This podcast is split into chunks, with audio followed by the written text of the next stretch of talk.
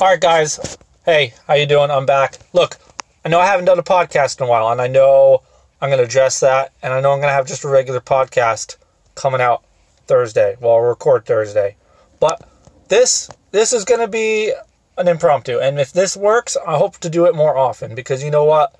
It's uh, a lot of things going on in my life right now that do not anything big. I just had some illness in the family and uh, some changes in work that made it rather difficult to to get everything straight, to record, and just time to do that never came up. You know what? I'm not getting paid enough uh, at all to, to put it out there. So, sorry. Uh, if you enjoy my waiver watch articles, if you enjoy signing the waiver, which comes out both on my site, fusionffb.com, but also primarily it's a clockdodgers.com uh, product let me know. If, if you enjoy those things, if you got use out of them, uh, you know what? No one told me. If you still want it, let me know. All right. Now, I, okay, so there may be some scuffling here or whatever, especially if I start moving around. Because, look, I wanted to rant about something here. I am sick and tired of listening to these podcasts and hearing the same stupid straw man arguments over and over and over again from all these different sides. And it's the usual oftentimes it's the typical uh, film versus data guys, right? And the film guys constantly represent the data guys as just box score reading, like just reading numbers off box score, which is completely not true. And the analytics guys sometimes act like there's absolutely nothing to be gained from picking up subtleties from from watching the game and watching the film uh, which really is just adding the way I understand the analytics thing. I've said it in an article before. Basically, the, the numbers and analytics are just a different way to articulate, to put it into writing, into a form of information, what you're seeing. Whereas the film guys are seeing it and collecting that information in their own head, in their own language and memory. All right. Now, the problem with that is the memory is more susceptible to flaws oftentimes. Okay, if it's not done in, in a objective way, which is why someone like Matt Harmon and Mark Matt Harmon and his uh, reception perception was a bit of a breakthrough because he was trying to objectify it, right? What he was watching, but at the same time keeping it objective. That was that. That's why it was so good. It was using both sides. But these film guys, right now, I'm gonna. Get, I'll come on down on numbers guys another time. Right now, I'm tired. Chris Harris. All right, man, I respect the hell out of Chris Harris and the work he puts in. I listen to his podcast, okay? But man, you gotta stop it with this BS, like snobby, stuck up attitude towards people who use numbers as if they don't understand anything. All right? I just heard him basically talk about how um, a running back who has low yards per carry in a game versus a running back who had a high carries yards per game. And look, analytics guys understand it. Real analytics guys' numbers understand that the yards per carry is, is fatally flawed. Okay? That's not the point of this. It was brought up in the context of someone was laughing because uh, they were listening to a debate where a guy brought up, well, you can beat this team if you stop the run because whenever they lose, you know, they have this low YPC, and whenever they win, they have this YPC, high YPC. So if you can slow down their run game, it looks like that's when teams have a better chance of beating them. Okay? Which I admit is a bad argument, but it's bad for a whole lot of reasons that aren't then brought up. Okay? It's bad for a whole lot of reasons the bad reasons that are then countered with by the film guy is the question is asked, well, were they an ugly 40 yards or were they a good 40? Were they a hard 40 yards? As if that matters. As if it matters that you ran 20 times for 40 yards, but it was a pretty 40 yards. It was a skillful 40 yards. Like, if it was some other worse running back they would have gotten even less or negative. But because this running back was so good, he he was able to get two yards per carry. where others would have failed. Are you what? And that's why it's important that we you watch the film because you'll be able to tell if it was an ugly or if it was a you know a bad ugly 40 yards or if it was a, a good skillful 40 yards. I don't care. Are you kidding me? 20 attempts for 40 yards is bad. You would think all this time watching film, you would have picked up on the fact that you only have three downs, sometimes four, to get 10 yards. I don't care how skillful it was if you're only getting two yards per carry on a run. You're not getting first downs. You're not having productive drives. You're not scoring points. It is relevant to bring up that if you're beating a team when you force them to low YPC, it is relevant. Don't give me this film BS. I don't care. No, you don't get points for being skillful, for running the ball skillfully. No one cares. Production is all that matters.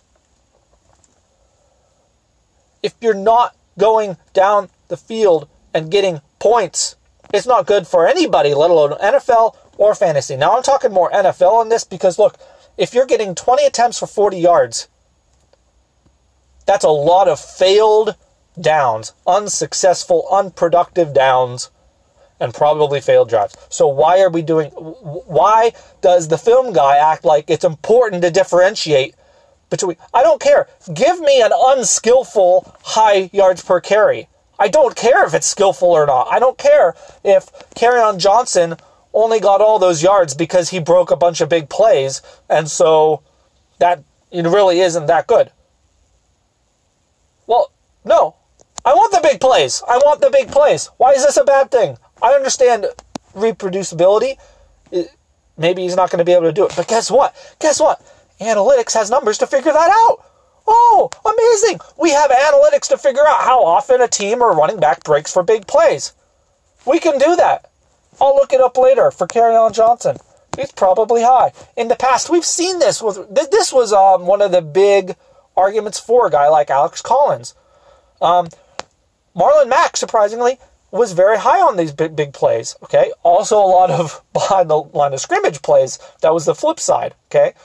But you don't get points for running the ball skillfully. All right, film guys? No one cares how pretty the run is if it only gets two yards. It's still a failed down. All right, I don't understand. I'm sorry, it's blowing my mind. I just don't get it. I'm, I'm speechless now. I had, I, I was saying this stuff to myself, literally shouting to myself in the car after I'm hearing this complete junk. So I was like, well, I better just hit record on this. Man, gets me going. I listen to so much stuff every day that, you know, I wish I could do it. And, you know, look, if this was fun for you, let me know. Um, I can stop and record a five minute one of these all the time. Uh, and even if I put it out as like a collage, because when I'm hearing these podcasts, so often they say things that I'm just like, that's just simply either nonsensical or sometimes non factual um, I I have started Fusion Fantasy Football with the intention of of me, me keeping it more positive. That's why I don't do this often because I want to promote the good work. I want to promote the good takes. I want to forgive, you know, the occasional bad takes, the occasional, you know, misrepresented stat. We all make mistakes. I'm sure I've done it myself. Okay. You you got to be forgiving. But it's it's this continual just attitude that I have to speak up against. That look, it doesn't matter what it looks like always. Production at the end of the day is what matters. Look, and I made a meme. You know the uh, the the cheating boyfriend meme where he's looking at the other girl and the the girl is holding hands with is all shocked. You know, I made this meme. I'll, maybe I'll tweet it out again where it was you know, efficiency, and you could substitute skill for that is the girlfriend he's holding the hands. But you know what he's looking at? As soon as that season starts, he's looking over at the other girl going, production. Hmm. That looks good. Because who cares if you have efficiency but no production? Who cares how skillful you are if you don't have production? It doesn't matter. All right? At the end of the day, you have to get first downs. You have to move down the field in order to get yards just for your fantasy points. You have to make completions to get PPR points. And then you have to eventually get down the field and hopefully score a touchdown for even more points in big games. That's how both the NFL and fantasy football work. And it doesn't matter how pretty it is, if it doesn't get production, if it doesn't move the ball down the field, then it doesn't matter and stop talking about it as if it does.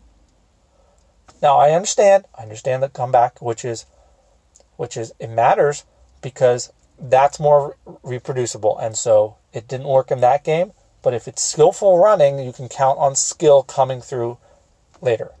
But there's so many other factors at play there, man, that if teams have figured that out and are just trying to stop that player, then when that what that guy brought up in the original example that you can beat this team if you stop the run, well, that just feeds into that. Then maybe it's true. They're just trying to stop the skilled player. Maybe that's all it is to it. Uh, there's so many variables at play that even sometimes you, you even then you can't rely on skill as being reproducible or talent. All right. Sometimes uh, opportunity, and look, no matter how crazy it seems, if something just keeps happening, you have to figure that there's a reason. We maybe maybe can't figure out the reason why, but it's happening. And sometimes you just have to go with that. And I don't care if it looks ugly. I care about fantasy points. And you know what? NFL, and here's, I think, the crossover. You know what NFL teams care about? They care about production. That's why we see so many times players we think are skilled, are talented, not panning out, and some other player working. You know, for uh, for Matt Kelley, who's the, the complete flip side of Chris Harris here, his guy was was who? Cooper Kupp. He was down on him. But then guess what? The guy just produced, and however much you think you want to be down on him, and you know, hey, Kelley to his credit has admitted it, embraced it, but you've got to be able to look at it and say, look, I don't know why, I didn't think it would happen, but he's producing. We have to go with him. Who is like that now? Um, Willie Snead, not pretty, but guess what? He's getting the work. All right, there's a lot of these guys. Uh, the example earlier that I was talking about it was the the Redskins, and it was Peterson. Okay, Peterson not pretty, but uh, we'll see if Thompson's back this week. I actually think he might be, but so far Tom Peterson's been the only back. You know, the only game in town, so he gets the work. There's a bunch of these cases. All right, I'm just going off the top of my head, so I'm not going to ramble on anymore. I'm cutting this short. We're keeping it under 15. I just wanted to get this out to you guys. I didn't die or anything. Still here. Uh, I'm going to try and get back to the waiver wire, uh, signing the waiver this week and waiver watch next week. Um, waivers are super ugly this week. So, I, in, a, in a sense, I should have been there for you because you probably need it now more than ever. Hope you uh, hope you have some good options there and, and you find something. But I'll get back into it and I'll get you guys some more content coming up let me know again if you were getting use out of the podcasts or the articles. Let me know because it sounds like I'm literally talking to myself right now. Because I'm, I literally am. I'm, I'm sitting in a truck talking to myself. Also, my voice, like, it's better now, but seriously, I, well, I was almost able to record last week, and I was going to introduce myself as Barry uh, because my voice is just completely crazy. Uh, gets me going though. Does it get you going? I get excited about this probably more than I should be. If you get excited about it too, let me know. FusionFFB.com, FusionFFB at gmail.com for email, Twitter at FusionFFB. There's a, there's a pattern there if you haven't figured it out. I made it really simple for you. It's FusionFFB, whatever. It's just FusionFFB. All right. Thanks, guys.